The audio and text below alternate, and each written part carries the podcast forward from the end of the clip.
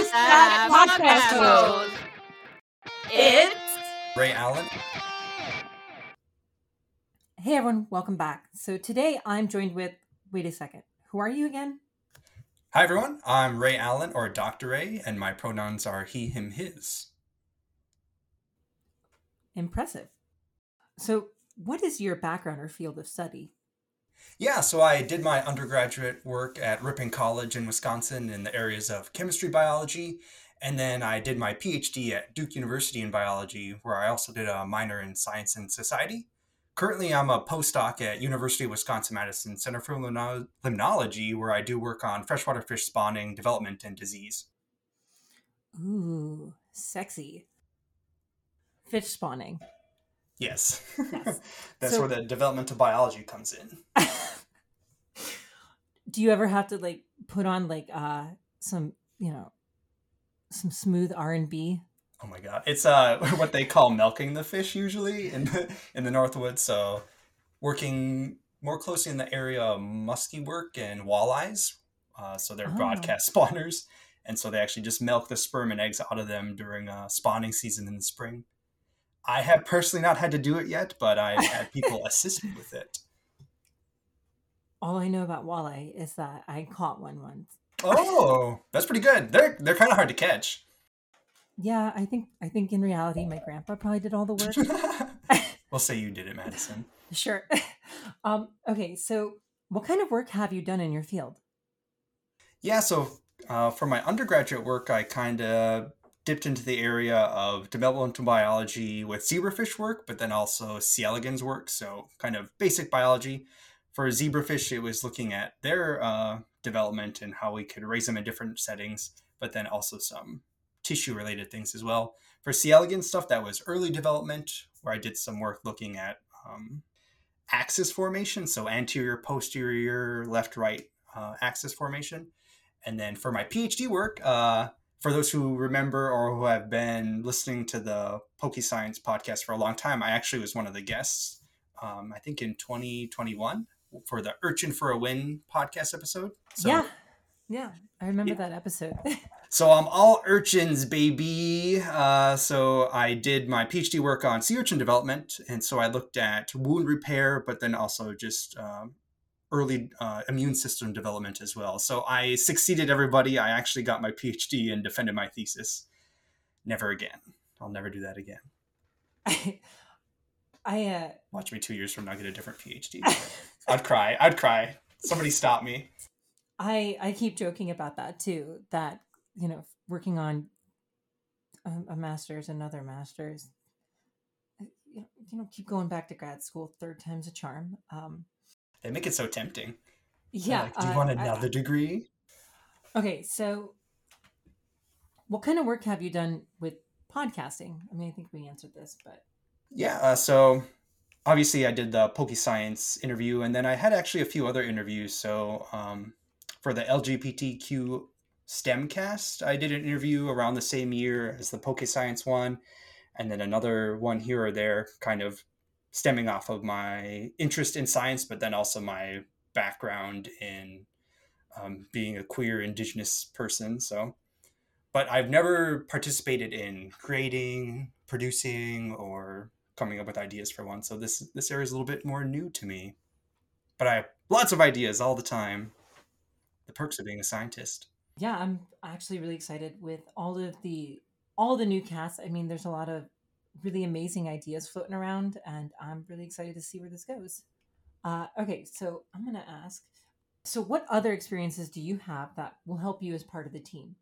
Yeah, so I mentioned that I did a minor in science and society. So that, for those who don't know, that could be categorized. There, it's categorized differently depending on where you are or what kind of work you do. So you can also call that science and technology studies or STS studies. So that's looking at the intersections of science and culture and how they influence one another. So it's just been a general interest of mine since probably since high school, but I really went for getting it a part of my degree in graduate school. And so something I always think about is how do things that ha- happen in real life impact things that we see in pop culture.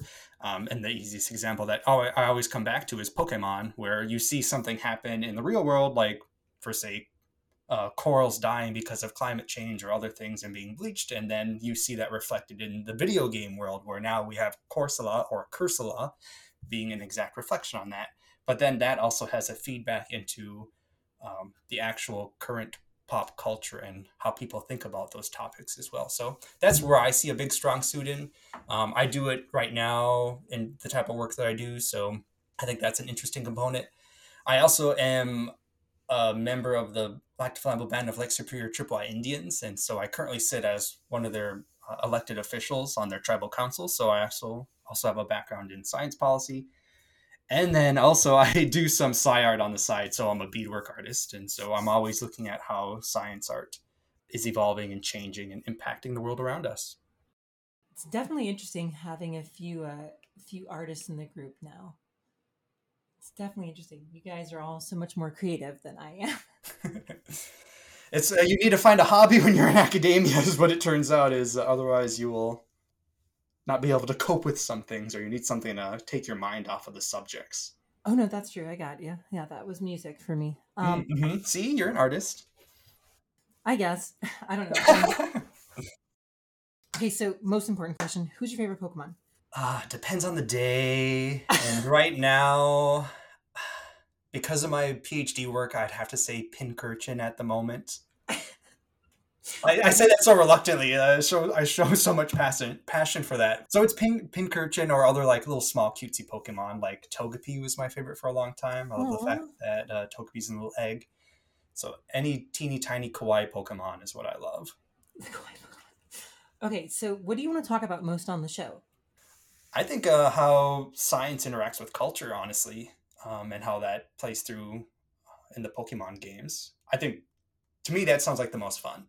And then also just talking about very obscure uh, invertebrates. Uh, again, being biased from my PhD work, so I always get so uh, giddy with excitement when the new games come out and there's like, oh, that's like some obscure like marine organism or freshwater organism. I wonder what it represents in the real life or like what it can do. How accurate is it? If you could create a new Pokemon, what would it be and why? See, when I was interviewed, I I answered that question. So has it changed? I don't know. What did you say then? I don't remember. I wanted a pre-evolution to Pincurchin, okay. so it had a larval form. But I feel like I've had other ideas too. All I, I remember, remember, is the day we hung out with you was talking about the rocket ships. Oh yes, yes, the little rocket ship uh, pre-evolution uh, larva. Starfish. okay, so what was your first experience playing Pokemon? Oh, it's when I was a little bitty kid. Probably. Oh, I don't even know. When did like Pokemon Blue come out? Uh, I think that was my 97, first game. 97, 98. So I must have been like five or something. And yeah, that was my first experience. It was on the little uh, Game Boy. I had to remember sitting underneath the lamp in order to see what was going on because they didn't have yeah. a backlight installed. So that was fun. Uh, and or you I, had to get that like weird attachment, the light attachment. Oh my god! I had that little light attachment for yeah. the for the, the Game little, Boy like, Advance. The I little think. like street lamp attachment you get you, get for your Game Boy Color. They're aging us right now. They're like, what are they talking about? Um, yeah, I think that was my that must have been my first experience, um, at least with the games. Probably when the movie came out was I love the first Pokemon movie with Mew and Mewtwo, and then yeah, uh, yeah, and I actually had found my Game Boy or my uh, my Game Boy and my uh, Pokemon Blue, and I I don't think I beat it, but I had a pretty high leveled Venusaur. I think I did pretty well for being a little kid. So, what Pokemon game is your favorite, and why? Hmm. I might have to say the classic games like Pokemon Red and Blue, just because you like all the glitches. well, now as an adult, that's what I'm so fascinated by is watching uh, YouTube videos of people like finding glitches or doing playthroughs or doing speedruns on them. I'm like, oh, that's so cool. And the fact that it's such a small area relative to the newer games that you can learn everything about and people are still learning things about it, I still have nostalgia for them. And I kind of don't want to play them because I don't want to ruin that nostalgia I have for thinking about them.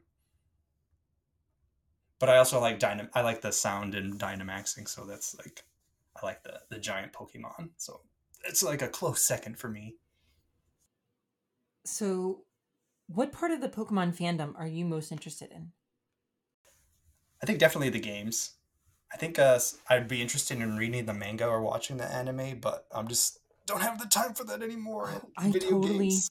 I So totally just gave. Lila all of the uh, Pokemon adventures up through platinum. It's uh, So it's I had them all, and I just gave them to her. Now, it sounds like it could be pretty hilarious, and you learn like interesting facts about Pokemon. Like I think there was like a scene it's where super violent. I was gonna say that I think there's a scene that I I saw a clip of or like a little section of where Mewtwo shoves a spoon through Deoxys or something Yeah, because they're yeah. fighting. I'm like, oh my god, this is pretty. It's pretty cool. So, so those are close. I would definitely want to learn more about those. it's a cool series. It's a really cool series. How do you sell ice cream in the Arctic? Hmm. Um. You sell it as it being sustainable, as opposed to importing. So you save money and support the local sellers, as opposed to outsourcing to Amazon. Are there a lot of hipsters in the Arctic? Probably, honestly, it takes a, then a lot of it takes a lot of money to go to the art the Arctic. So that'd be my guess. Hipsters in the Arctic. You heard it here. What would you pack in your suitcase when you're going on vacation? Hmm. What's coming with you? Some it's always some sort of Nintendo console. So like it used to be my 3DS, now it's the Switch, and 95% of the time I never play it. Uh, one book that I will probably never read, a bunch of clothes, toiletries, and it's probably Unread book. Yeah, I never read. I always tell myself I'm going to bring all these books with me. I'm going to read all of them. It was only when I was in France for a month and a half that I finally read one of the books that I brought with me. So that's what I needed. I need like at least a month in order to read or do any of those things I bring with me. yeah, you got too much to do. It's true. Oh, nowadays though, it would be, um, be bringing my beadwork with me, so I can actually do art. But again, I would never, I never have time to do that. Okay, if you can design the perfect sandwich, panini, or melt, what does it look like? It is a 12 inch Italian turkey breast with American cheese, with lettuce, tomatoes, extra pickles, olives, and green peppers from Subway. That's my order, everybody. If you see me, that's how you can treat me.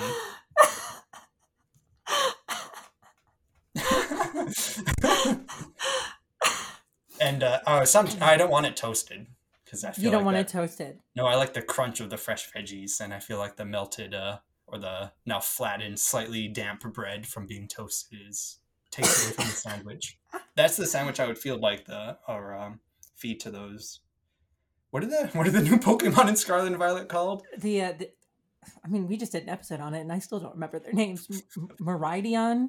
Uh yes, yes. Would, that's what I would feed to my Miraidon. I think that's the right name.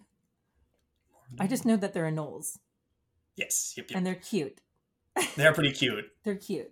Their eyes. One of them has like shady eyes, or like it'll look you up and down. I'm like, wow, That's the red judging one, me. right? I think so. That's the one I got. So I yeah, got I Scarlet. like it. I like it. He's my buddy. Um, so I think that's it. I am really excited to ha- uh, have you on. Uh, I'm excited to be here. yeah, I'm really happy to have you part of this group. I think uh, it's going to be fun, and I can't wait to show everyone where things go. So Yeah. thanks for coming by. Thank you for inviting me, and thank you all for listening.